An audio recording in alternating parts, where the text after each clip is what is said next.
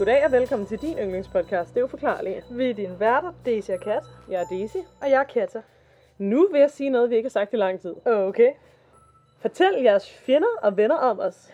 Uh. Gå ind og find os på Instagram. Der hedder vi det underscore uforklarlige, og på Facebook hedder vi det uforklarlige. Vi vil rigtig gerne, øh, hvad kan man kalde det, interagere med jer derude. Mm. Og tak til jer, der allerede elsker os. Yeah. Det er bare fordi, i forhold til vores lyttertal, kan vi jo se, at der ikke er så mange af jer, i forhold til, hvor mange der burde finde os inde på Instagram, der har fundet os. Mm. Og der lægger vi jo nogle gange op billeder, eller noget fra sagerne, eller nu er der kommet et nyt afsnit, eller lægger små stories op, hvor vi ser grimme ud, eller et eller andet, ikke? Så det er meget hyggeligt. Og man kan sige, hvis vi ikke lægger noget op, så forstyrrer det jo ikke. Nej. Lige præcis. Det vigtige er, at I fortæller jeres venner og finder om os. Oh yeah. Hvad skal vi ellers vende? In the beginning. ja. In the beginning of the time. Det er overhovedet ikke sådan en sang, ja. Nej, jeg skal se, hvad, sådan, hvad snakker du om? øhm, ja, er der noget at vende i begyndelsen af tilværelsen? Bu, bu, bu, bu, bu. øhm, Øhm, jeg har spist Ja. hele dagen, og er alligevel sulten. ja, Altså, jeg glæder mig så meget til, at vi skal spise igen. det er uforklarligt faktisk. Ja. En lille smule. Øhm, Så er det blevet maj. Det er det sgu. Happy Ja. New Eller happy, Happy New Year! happy maj. Yeah. Og vi ved godt, hvad maj betyder. Ja, vi gør så. Hvad betyder Det er sæson for blomsterne og pigerne. Og pigerne, ja. Wow, hva? Uh. Forårskugler. Jeg er blevet skadet. Ej. ja, ej, det mindede mig lige om, jeg fik lyst til at gøre det der, hvad er det nu, de hedder, dem der fra uh, Hannah Montana. Hvad er det nu, de gør? De... Nå, øh, Uh, øh, øh, hvad fanden er de siger? Det er sådan noget, uh. ja. Men det er jo, når de disser nogen, og det gør vi ikke. jo. Eller, vi, vi sagde bare, "Ha- happy, happy uh, go strong, my friends. Yes, yes. Ja. Øh, Har du godt, eller? Jeg har det, jeg har det udmærket, du. Tak, du. Eller tak. skal du tak? Har du det godt, du? Har jeg det ikke altid en smule godt? Jo, Det tak. er jo nemt at have det godt, når man er mig. Det er bare easy money, Det eller er hvad? easy money. Ja. Det er nemt, når man har lækkert hår og selvtillid. Oh yeah, og charme. Det har jeg ret meget af. De andre ting kan diskuteres, især i dag, når mit hår sidder virkelig lort. Men charme, det har jeg sgu. Og den er så god, at den kan lægge ned, som man siger. Uha, da da, var. Vi gør nok i en mood i dag. Ja, det er vildt. Jeg tror bare, jeg er så træt, jeg bliver nødt til at overkompensere. ja. Ja, det bliver godt med den mad der. Ja, du. Jeg har endda fået rigtig meget kaffe i dag også. Ja, Ja. det er jeg ikke. Nå, men altså, det er jo ikke mit problem. Det lyder som et dig-problem. ja, det er vist også lidt. Ja, jeg har sgu også mange mig-problemer, så det er fint. Ja. Øhm, nej, men øh, du vil ikke sige noget? Du har ikke oplevet noget? Hmm. Hmm. Ja, hvad har jeg oplevet af spændende ting? Og der var stillhed, og vi ventede. Så gik der tid med det. Vi fik noget at bruge tiden på. Jo, jeg kan fortælle, der er sådan et bestemt sted ved noget vand, hvor jeg vil sige, hvor at der er den her svane, som jeg har set, der ligesom har bygget en rede på sådan en, du ved, det er ligesom nede i vandet, men det er sådan en lille, det er ikke en bro, altså det er ikke en badebro, men det er sådan, lad os bare sige det er det, fordi det minder lidt om det, jeg ved ikke helt, Mhm. hvad det er. Eller, ja, jeg ved ikke godt, hvad det er, men jeg ved ikke, hvad det hedder Videre. whatever. øhm, og den har ligesom bygget en lille rede. Den her svane har jeg ligesom lagt mærke til. Men den har ligesom bygget det ud af sådan plastik og skrald. Og Nej. sådan, jo. Ej, Ej, dit ansigt, undskyld. Det var du, du Daisys ansigt gik lige fra, at du så bare så glad ud, så du blev så trist. det er fordi, jeg er hurtig til at skifte mellem følelser, fordi jeg er actor. ja, men det er altså sådan, fordi... Det er jo sad. Jamen, det er det nemlig. Du ved, Hvorfor, hvorfor finder du ikke nogen gren til den? Jo, men oprigtigt, jeg har overvejet, ja, om man skulle finde altså, grene og blade og sådan noget, men jeg er bare lidt i tvivl om, hvis jeg ligesom gjorde det, at så ville den jo lugte af mig, eller lugte af et menneske, om den så egentlig ville, du, Du behøver jo ikke at gå hen og infiltrere den skred, du kan jo bare ligge det ved siden af. Ja, det er selvfølgelig rigtigt. Infiltrere den skrev. Hey, jeg har jo også oplevet noget. Jeg er jo totalt håndtet for tiden. Ja, Blandt andet er mit ur jo gået i stå, selvom jeg har givet det nye batterier sådan noget tre gange. ja. Og øh, forleden dag så jeg et menneske om natten, der var ude foran min lejlighed, som var på størrelse med et femårigt barn, Mm-hmm. men bevægede sig som en voksen og havde sådan en lang sort kappe og kappe ind over hovedet, så man ikke kunne se personen. Ej, Jo, ej. og jeg var sådan her, jeg er haunted. Sagde du også, da du så på, på gaden? Du var sådan, jeg har... Jeg, jeg var faktisk sådan her. Shit. Ja. Jeg var sådan her, det er nu, jeg bliver myrdet, ikke? jo. Det lignede sådan en fra sådan en kult, eller sådan, men Ja. så en lille person. Ej, det lyder altså mærkeligt. Ja. Mm-hmm. Ja. Og så, går min, så er der ikke nogen uger, der kan gå i min lejlighed. Altså alle mine uger går i stå. Hver gang jeg tager et ur ind i min lejlighed, så efter noget tid, så går det i stå. Ej, det er altså Og det ligegyldigt, jeg ved ikke, det er måske mig, der har en eller anden syret energi omkring mig, at uger går i stå omkring mig. Øh, ja. Jeg er nok bare forbandet. ja. Skal vi gå i gang? Det er dig, der snakker først, ikke? Jo, skal vi gøre det? Gør det, for vores mad kommer om lidt. Du. Oh yeah. Okidoki du. Okidoki du. Jeg har en lille, en lille serie med. Jeg er klar. Jeg skal snakke om Charlie Charlie Pencil Game. Okay. Så uh, Charlie Charlie Pencil Game, eller Charlie Charlie Challenge, er et hjemsøgt spil, som typisk teenager spiller. Hvad er der med dig, de der spil? Jamen, det er det. Men jeg har faktisk, der er en pointe med lige det her, fordi der var et par afsnit siden, hvor jeg snakkede om et spil, der hedder Sarah Sarita, Ja, det kan jeg godt hvis man har hørt det og kan huske det. Øhm, og der sagde jeg nemlig i starten, at det godt kunne minde lidt om Charlie Charlie. Så hvis der er nogen, der undrede sig over det, så det er det, jeg ligesom har taget med i dag, for lige at forklare, hvad det egentlig går ud. på. Ah, no, en masse ja. Ja, jeg kan ikke helt forstå, hvad du sagde. Din mor kunne ikke forstå, hvad jeg sagde. det kunne hun ikke. Øhm, men ja, så det var ligesom den lille, hvad hedder det, den lille follow-up Yes. til det. Jeg kan ikke tale i dag, kan du fornemme det? Kan jeg nogensinde det? Nej. Og vi har alligevel en podcast, og vi har alligevel lyttere, og det er rimelig med det er virkelig godt. Wreckable, det er ikke ord. Apropos ikke at kunne tale. Det er et mirakel. Tak. Tak fordi I lytter. Yes, Snak videre, jeg skal nok holde kæft nu. Okay, Okay. yes. Det her spil, Charlie Charlie, øhm, blev især populært i 2015, fordi at det gik viralt på nettet. På det her tidspunkt, der havde det dog allerede været kendt i længere tid på flere spansktalende hjemmesider. Men hvad går det så ud på, og hvordan spiller man det, spørger du måske. Ja, jeg gør, Katja. Ja, Fortæl lige mig det. Okay, nu skal du bare høre. til at starte med, så vil nogen nok rådgive dig til at finde din mobil frem og begynde at optage, hvis du skal spille det her spil. Bare for en sikkerheds skyld, hvis der skulle ske et eller andet, som folk ellers ikke ville tro på, så har du ligesom et bevis på det. Okay. Det næste, du skal gøre, er at finde et stykke papir frem.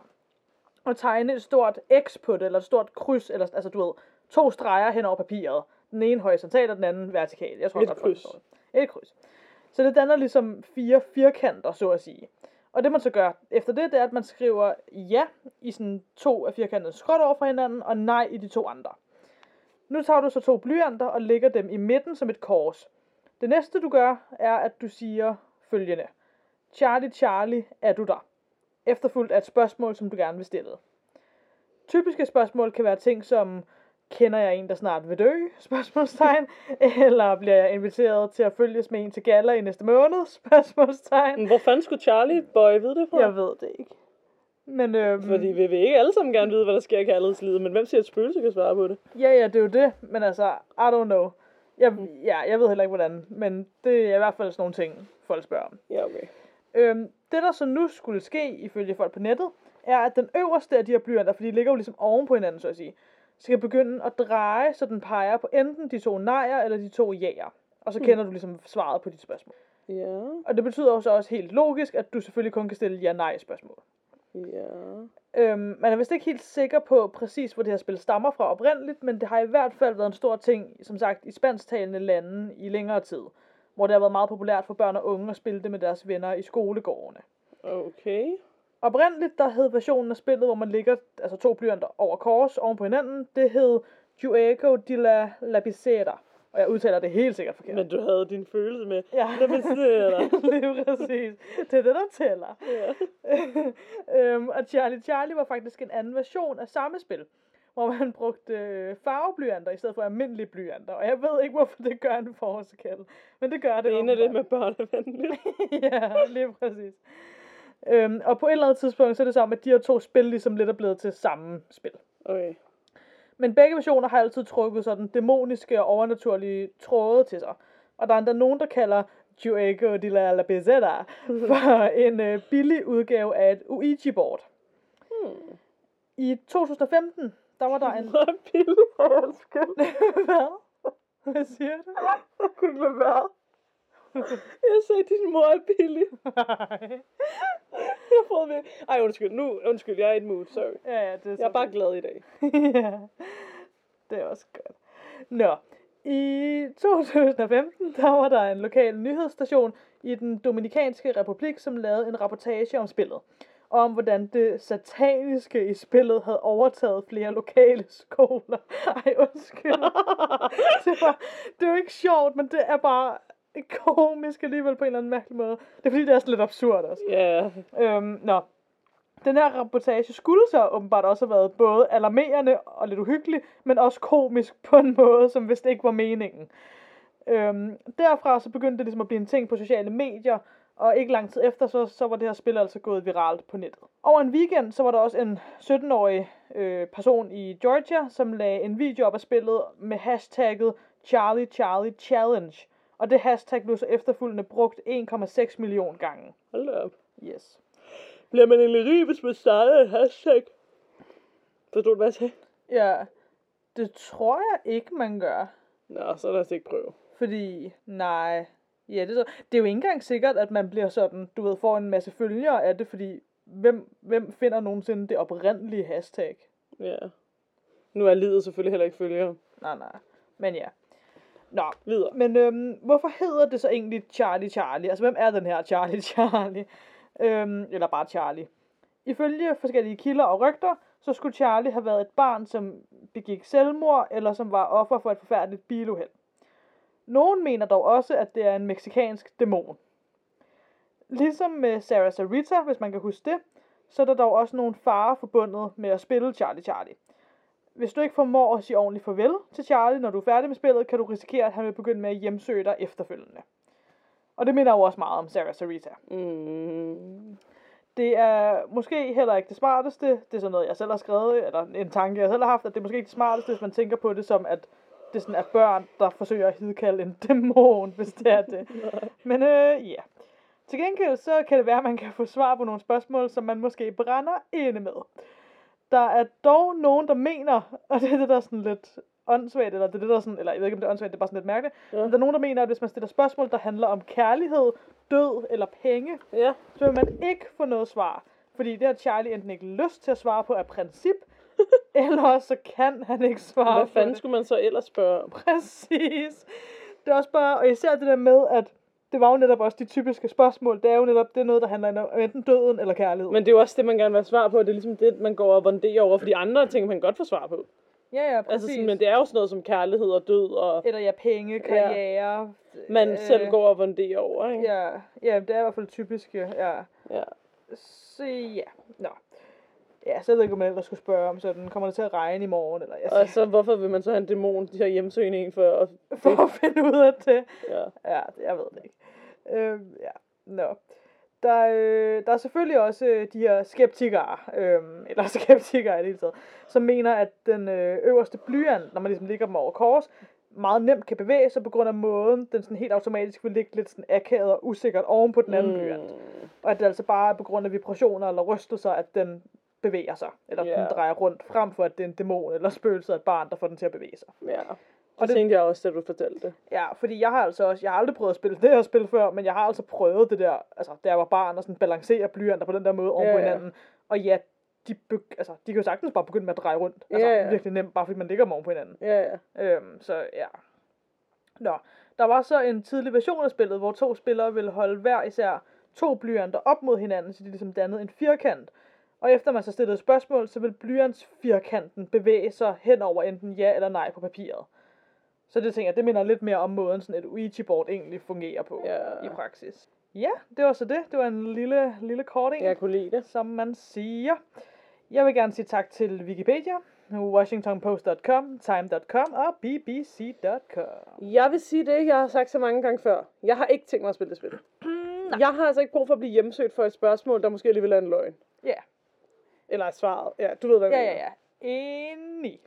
Og med det sagt, skal vi tage min sag. Let's do it.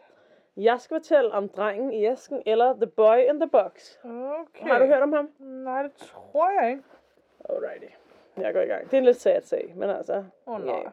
Den 25. februar 1957 blev et lig af et uidentificeret dreng fundet i en kasse på en ulovlig losseplads nær Philadelphia i Pennsylvania. Ej. Jo. Drengen blev anslået til at være omkring 4-6 år gammel. Nogle steder står der 4-7, men altså whatever. Og vejede omkring 30 pund, som jeg tror er lidt under 14 kilo. Og hans højde var omkring cirka 91,5 cm høj. Hvis jeg har omregnet rigtigt. Her er der et billede af den æske, han blev fundet i, kan jeg. Nej, nej, nej. Og der nej, ser nej, vi nej, en nej. papkasse, der ligger i noget græs. Øh, og er halvødelagt. Ja. Det er ligesom det. ja. Og jeg er faktisk lidt i tvivl om det der, det er ham, man bare ikke rigtig kan se. Jeg skulle lige så sige, der ligger altså noget inde i den, der Ja, ser ja. lidt mærkeligt ud. Ja, men du får lov at se hans lige lige om lidt. Puha. Ja, nå. Øh, han blev fundet nøgen, men pakket ind i et tæppe. Han, øh, hans øh, hår var for nylig blevet klippet. Øh, det, man mente, det lignede, det var blevet gjort i hasværk. Det lignede også, at hans negle var blevet ordnet. Øh, og at hans krop for nylig var blevet vasket ren. Der var små ar på hans krop, blandt andet på hans hage, lyske og venstre ankel. Og der var også ligesom nogle tegn på, at han måske havde gennemgået en form for medicinsk procedure, hvad det så betyder. Okay. Øhm, han blev fundet med traumer i hovedet, som blev fastslået at være dødsår i sagen. Og ja, der var ingen videre. Og med traumer, så mener man, at det er sådan en form for øhm, sådan en stump instrument, der har slået ham i hovedet, og så er han Ja. død. Okay? Ja. Nå. Livet blev fundet af en ung mand, der gik en tur igennem det her område, som var den her losseplads ting, ikke? Mm. Eller det var en slags park, som var blevet til en losseplads, eller ja. Ja. Mærkeligt nok, så ventede den unge mand så en hel dag, før han kontaktede politiet. Kontaktede politiet. Hvad der måske anses for at være endnu mere mærkeligt, var, at der var en anden mand, som tid... Hvad var det? Er det ikke smad? Nogen ringede på? Ja. Nå, okay. To sekunder, venner, vi er tilbage. Ja, så fik vi med leveret, og vi snakker videre. Ja, for sør. Sorry, kan du huske, hvilken sætning jeg var kommet til? Øh, Hvad, nå ja, hvad der øh, måske ansås for endnu mere mærkeligt end den unge mand, der havde ventet en dag, det var, at det viste sig, at der havde været en anden mand, som havde fundet drengens lig på en anden dag. Men han havde ikke kontaktet politiet, fordi han ikke ønskede at være involveret i scenen. Men Okay. de fandt alligevel frem til ham, eller ja, det ved jeg ikke. Det kolde vejr havde for, øh, og det forsinkede øh, telefonopkald havde så gjort, at øh, politiet ikke kunne øh, være i stand til nøjagtigt at vurdere tidspunktet for drengens død. Fordi kroppen ligesom var blevet bevaret bedre, fordi der var koldt, ikke? mm. I håbet om at identificere drengen blev livet opbevaret i et ligehus, øh, mens besøgende fra 10 forskellige stater forsøgte at lede efter nogle mærker på drengen, som kunne være hjælp til at identificere ham. Så der kom altså folk fra forskellige stater og kiggede på ham, og der var ingen, der ligesom kunne finde ud af, hvem han var. Nej. Politiet sendte så 400.000 flyers ud øh, af drengen til politistationer, postkontorer og retsbygninger over hele landet. Selv American Medical Association wow, sendte en beskrivelse af drengen øh, til forskellige altså hospitaler og alt muligt, ikke? men det førte ikke til noget. Politiet sammenlignede også drengens fodspor eller fodsåler med altså andre hospitalers optegnelser af børns fødder og sådan noget, og hans fingeraftryk, men det var som om, at drengen ikke eksisterede. Mm. I år. 2000, ja, meget. I år 2016, der udgav National Center of Missing Expo... Expo... Hvordan vil du sige det der? Øh, exploited? Ja, Children. Et ret medicinsk øh, ansigtsrekonstruktion, hold da op mange svære ord, af, af drengen her. Øh, og så tilføjede de ham også til deres database, og han, er stadig, han var umulig at identificere. Du ser lige hurtigt to billeder. Øh, Åh, nej. Jo. Det ene var den der flyer, der blev sendt ud, Ja. hvor der drengens hoved, det var det lige, jeg snakkede om, eller det billede af ham, som, kan du se, han er totalt smadret hoved. Ja. Og det her, det var det billede, de sendte ud, efter de havde prøvet at rekonstruere ham ud for livet. Okay. Han ligner jo en normal ung dreng. Ja. Mørkeblondt hår, øhm, jeg vil kalde det blå øjne, øh, lidt fregner. Han ligner sådan en rigtig amerikansk dreng. Mm. Mm. Altså, man skal huske, det er rekonstrueret, ikke? Jo, jo. Men sådan, der er ikke noget specielt i gåsøjne ved ham, vil jeg sige. Altså, han ligner en hver anden lille dreng. Ja. Ja. Enig. Og her, ja, det er jo bare forfærdeligt, det der billede. Ej, ja. Ja. Nå, øhm, tilbage til, hvor jeg kom fra. Na, na, na, na. Nå, lad os kigge på nogle af de vigtige spor i sagen. Et vigtigt spor var selvfølgelig selve æsken, som drengen blev fundet i. Boksen den havde et serienummer, som gjorde, at efterforskerne de kunne finde ud af, at boksen var blevet fragtet, øh, og at øh, de kunne så øh, se, hvor den kom fra, som var en butik, der hed J.C. Penney Okay. som jeg har prøvet at søge mig frem til, en slags alt muligt butik, lidt eller måske H&M eller H&M Home eller Primark, men måske lidt mere sådan, at de også sælger, altså sådan, det er ikke kun tøj, det er også sådan møbler og mm. måske, altså, jeg tror det bare, det er en alt mulig butik. Den butik, den lå 15 mil, altså 24,5 km væk fra, hvor drengen blev fundet. Mhm. Æsken viste sig at være blevet brugt til at fragte en, en slags krybbe afsted. Butikken havde sendt 12 af de her slags æsker ud med krybber i. Men alle dem, der havde købt de her krybber, havde betalt kontant, og sporet det sluttede altså i princippet her. Otte af de her købere endte med selv at kontakte politiet, da de læste om sagen. Og de fortalte, at de enten stadigvæk havde deres æsker, eller havde puttet dem ud til storskrald. Så i princippet, dem, der havde puttet dem ud til storskrald, der kunne nogen have stjålet æsken, eller det kunne være nogle af dem, der ikke havde kontaktet politiet. Ja. Ikke? Men åbenbart så kunne politiet trods alt fastslå, at boksen var blevet sendt til Upper Derby, øh, hvad hedder det, som er et sted i Pennsylvania, men ja, jeg ved ikke, hvad det siger også. Altså. Tæppet blev nu kigget bedre på. Man mente, at tæppen, tæppet enten var lavet i Granby øh, i Canada, eller i Swannanoa i North Carolina. Okay. Men det var umuligt at fastslå præcis, hvor tæppet var blevet købt, da der var mange, mange tusind identiske tæpper, som var blevet lavet. Mm-hmm. Så tæppet var praktisk talt også en pindgyde. Ja. Der blev også fundet en hat 15 meter fra, hvor drengen i æsken var blevet fundet. Og øh, hatten så således ud, og jeg har simpelthen glemt, hvad sådan en hat hedder, så på dansk. Åh, oh, er det sådan en, øhm, ja, hvad hedder det? Det er ikke den, der hedder noget med pens, vel? Altså en pens-hat. Ja, det er de der, som... Øh, er det ikke Sherlock Holmes, der har sådan en på? Jo. Nej, eller sådan en gadedreng i gamle dage. Ej, Det er de der, det er ikke en bowlerhat, det er sådan en, du ved, ikke en kasket, men sådan en gammeldags kasket. Ja, det er sådan en, ja. Ja, Men det Ja. har et eller andet navn, jeg kan simpelthen ikke huske. ja men det er sådan en, man forestiller sig gadedrengen havde på i gamle dage. Ja. Nå, sådan en i blå, som var i en størrelse 7, 1 streg 8, hvad, hvad fanden hedder det, en, en 8. del, 7, en 8. del. Mm-hmm. Hvad det siger, det ja. Den havde mærket indeni, hvor der stod Eagle Hat and Cap Company, og var lavet af en Hannah Robbins i South Philadelphia. Hannah Robbins huskede manden, der havde købt hatten. Hun beskrev ham som blond i mellem 26 til 30 år, og at han havde ønsket en læderstrop og et spænde, som blev tilføjet til hatten. Sådan, altså et ekstra detalje, ikke? Og han Mhm. betalte kontant, og så så hun ham så aldrig igen. Og man vidste, at den hat var lige præcis den, som hun Ja havde solgt der. det, ja, det har man jo så fundet ud af. Ikke? Okay. Øh, ja. Politiet besøgte over 100 butikker i nabolaget, men ingen andre havde set hverken drengen, manden eller hatten. Mm-hmm. Og hvem siger også, at hatten tilhørt morderen alligevel? Altså, Ja, ja, ja. På drengens stien var der som sagt også fundet hår, der lignede, at han var blevet klippet under hasværk. Ikke? En fyr ved navn Frank Bentner fik den idé, at drengen måske var blevet opfostret som en pige. Og han udgav, eller der blev i hvert fald udgivet en tegning af, af drengen som pige med langt hår, som, men den gav jo heller aldrig nogen spor. Så det kunne være derfor, han ikke var blevet identificeret, hvis folk troede, han havde været en pige. Ikke? Mm. Ja, der er selvfølgelig forskellige teorier om, hvad der kan være sket med drengen, og hvem han kunne have været, og jeg vil fortælle nogle af dem nu. Teori 1. I år 2016 så forklarede øh, to forfattere, den ene fra Los Angeles i Kalifornien, han hed Jim Hoffman, og øh, den anden fra New Jersey, som hed Louis Romano, øh, de havde fået et spor fra en mand fra Philadelphia, der sagde, at han engang havde lejet et sit hus ud til en mand, der havde påstået, at han havde solgt sin søn. Okay. Hvorfor man siger det randomly, når man er ved at lege et hus, det ved jeg ikke. Derfor så fik øh, man så fat igennem øh, de her forfattere og alle den, de her mænd, fik fat mm-hmm. i øh, den her familie, som havde øh, påstået at have solgt deres søn, og drengens, altså det her billede af drengen, man havde, og så sammenlignede man dem. Man sammenlignede med den eventuelle far og eventuelle bror, og så med drengen, ikke? Og man mente, at der måske var, øh, hvad kalder man det, sammenfald ved hagen, det højre øre og næsen. Okay. Derfor så endte det med, at der blev taget en DNA-prøve for den potentielle bror til drengen. Men de- de sagde ikke, om de ville lave DNA-match. De sagde bare, at de ville look further into det, for at se, om der var grund til at lave DNA-test. Og ja, man hørte aldrig mere om den sag.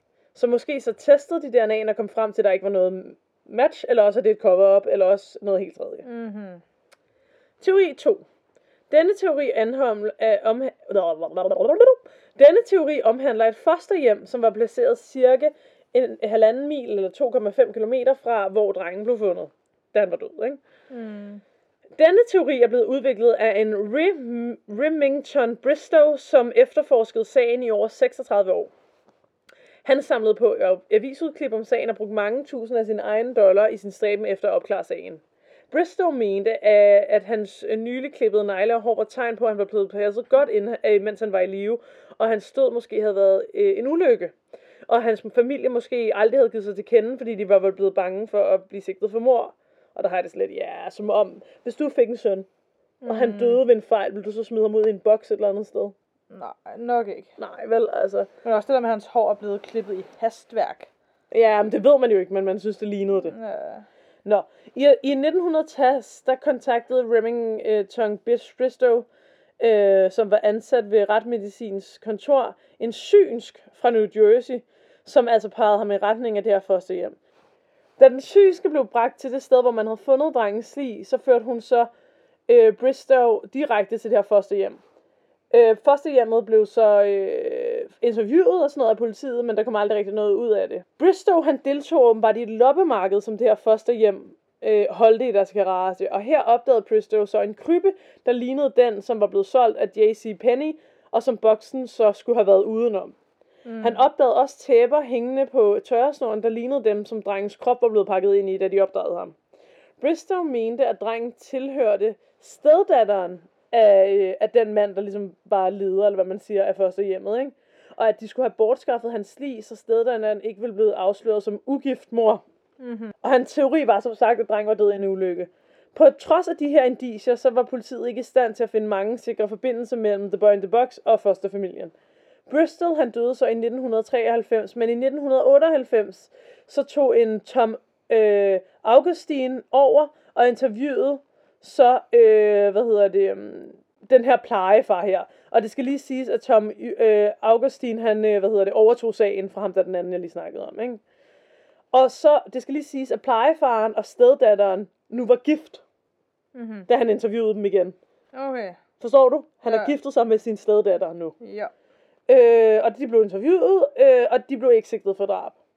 Men kvinden indrømmede, at hun havde haft en søn, der døde under mærkelige omstændigheder.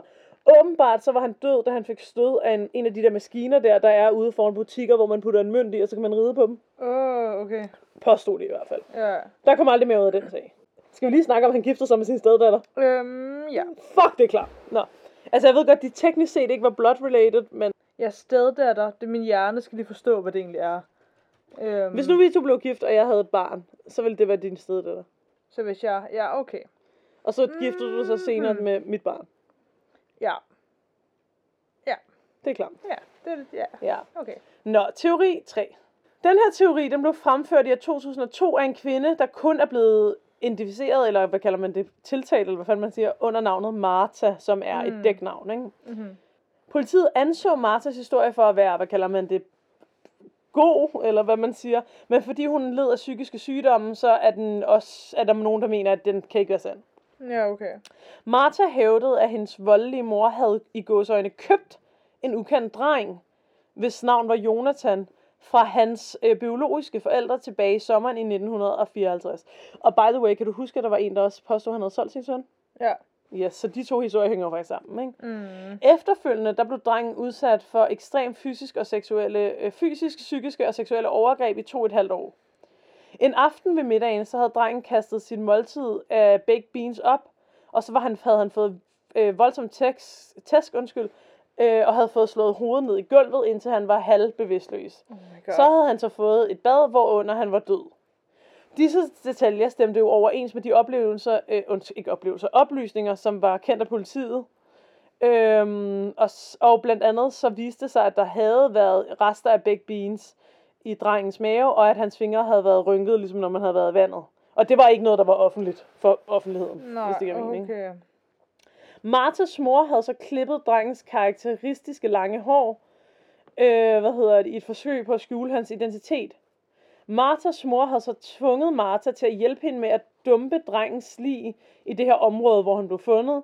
Og Martha sagde, at øh, de havde gjort klar til at fjerne drengens lig fra bagagerummet, da en bil med en forbipasserende bilist havde øh, stoppet for at høre, om de havde brug for hjælp til, hvad nu de end lavede. Ikke? Mm-hmm. Martha var så blevet beordret til at stille sig foran sin mors bils nummerplade for at afskærme den, og så havde øh, moren ligesom fået manden til at forsvinde igen, ikke? Mm-hmm. Øh, og så havde Martha så hjulpet med at bære drengens lige hen på lossepladsen, ikke? Denne historie bekræftede mange af de samme ting, øh, som en mand havde givet i 1957, som sagde, at han måske havde set livet blive anbragt. Altså, den mand, som ligesom kørte bilen, havde ligesom vidnet. Giver det Ja. mening? På trods af det her meget, hvad kalder man det, den her gode, eller gode, historie, hvad hedder det, når noget er plausibelt, ja, tilstået, Altså, så var troværdig. Ja, troværdig, ja. Sådan, ja, at det kunne godt være det, der var sket. Præcis. Ja. Havde politiet ikke været i stand til at bekræfte hendes historie. Og der er naboer, til, som... Øh, altså, dem, altså dem, der havde været naboer, dengang Martha var barn, mm-hmm. til Martha og hendes mors hus, nægter, at de nogensinde har set en lille dreng. Og derfor afviste de Marthas påstanden om hendes mor og kaldte dem latterlige. Men det kan også være, at drengen bare er blevet skjult i et værelse eller sådan noget. Ikke? Når ligegyldigt hvad drengens identitet er, så er den aldrig blevet identificeret. Og sagen er hermed uforklarlig den dag i dag. Øh, og han, drengen her er siden blevet begravet kendt under navnet Americans Unknown Child. Og folk, de ligger altså stadig gaver på hans grav. Mm. Ja, og jeg vil gerne sige tak til Wikipedia, BuzzFeed, Untold Network, True Crime Society, Blog.com og Parrot.com. Hold nu op. Yep. Sørgelig sag. Og sørgelig ikke bare en person, men at et barn kan dø, og der er ingen, der vil kendes ved dem. Ja. Jamen, det er det. Så Ja. er der jo et eller andet helt Og de har jo mystisk. virkelig prøvet at finde ud af, hvem han var. Ja, præcis. Ja. Altså, det giver jo mening, hvis det er den der familie, der ligesom har købt det her barn, og så har tortureret ham for sit liv Ja. i to og et halvt år. Og så er han til sidst død. Altså sådan, det giver mening, at de jo så ikke vil stå frem og være sådan. Mhm. Ja, det er vores barn, ja. som vi har købt. Men hvorfor sælger man også sit barn? Altså, Men Ja. selvfølgelig er der mange mærkelige mennesker derude, og mange onde mennesker. Men ja, virkelig forfærdeligt. Og jeg hørte også i den der Martha sag, at hun også var blevet seksuelt misbrugt og sådan noget. Ej, nej, og hun nej, var også, nej, nej, da nej. hun kontaktede efterforskerne, så var hun på en psykisk anstalt. Hvilket Mm. selvfølgelig gjorde, at de måske også var mindre hvad kalder man, klar til at tro hende. Men på den anden side, så tyder det også på, at der har været noget i hendes fortid, der har gjort, at hun er endt på en psykisk, psykisk, øh, psykisk lukket afdeling. Ikke? Mm. Øhm, ja, Ej, mand. Ja. ja, det er sørgeligt. Jamen, det er bare, det er virkelig sørgeligt. Jeg kan simpelthen ikke regne den ud. Jeg tror, hende der Martha har den rigtige historie. Ja, Ja. Skal vi tage ugens lys? det kan vi godt. Jamen, mit ugens lys er, at jeg har været ude og spise brunch hos en veninde i dag, uh. som er flyttet til Hillerød, så det var første gang, vi så hendes lejlighed, hvor hun jo bor med sin mand, for hun er gift, og sit barn, og det er meget voksen det hele i forhold til, at jeg stadigvæk går i byen og ripper og jeg skulle til at sige knuser hjerter. Ej. men, øh, og for knus mit. Ej. Wow, ja. Ej, men... Se, jeg får ikke knust mit hjerte. Ej, men, øh, men forstår du, hvad jeg mener? Altså sådan, her Ja. ligger man og er stiv og øh, alt muligt, og så ja, er ens veninde mor. Ja. Eller sådan. ja. Har sit, øh, hvad er det nu, man kalder det? Voksenliv. Ja, Villa, Volvo og Vors. Det har hun virkelig. Hun har også en hund. Ja. Ja. Men det er mit lys. Det var en rigtig dejlig brunch. Hun har lavet nogle rigtig lækre blåbærpandekager. Sukkerfri, så jeg kan spise dem. Uh, nå. Ej, det lyder altså også hyggeligt. Det var lækkert. Din tur. Ja, okay, mit udslis. Vi var den anden dag til en af vores øhm, venners koncert. Uh, yeah. Og det er jo altid sjovt. Det var sjovt. At Især fordi jeg fik øl. Hvad? Det er præcis. Det var også sejligt at høre hans musik, selvfølgelig. Ja, ja. Han gjorde det godt. Ja, det gjorde han. Hvad der, kan du vi synge noget fra ham? Nu kan jeg overhovedet ikke huske noget. Det er mere... Mere hvad? Når du tænker på sådan noget credit og sådan noget. Nå, nej, nej, nej. Øhm, Er det ikke mere reklame, så vi vil lave for ham, hvis vi sang hans sang? jo, det er mere, om man... Ødelægger ham ved at synge det, fordi man synger så dårligt. Ja, Nå, men han var god. ja, det var han da. Det var han der, og det var en fest at stå til en koncert med dig, mit barn. Ja, og i lige måde mit barn, eller min mor. Wow, vi trækker til noget mad. Det her afsnit var ikke så langt, du. Nej, det var det faktisk ikke. Damn. I skal fortælle jeres venner og fjender om os, så vi kan få endnu flere lyttere, så der er endnu mere grund til at lave lange afsnit. Mm, Og så er der jo vel ikke andet at sige, end, jamen var det så det? Ja, det tænker jeg. Jamen så until then. Og til alle andre derude. Please don't hjemsøge os.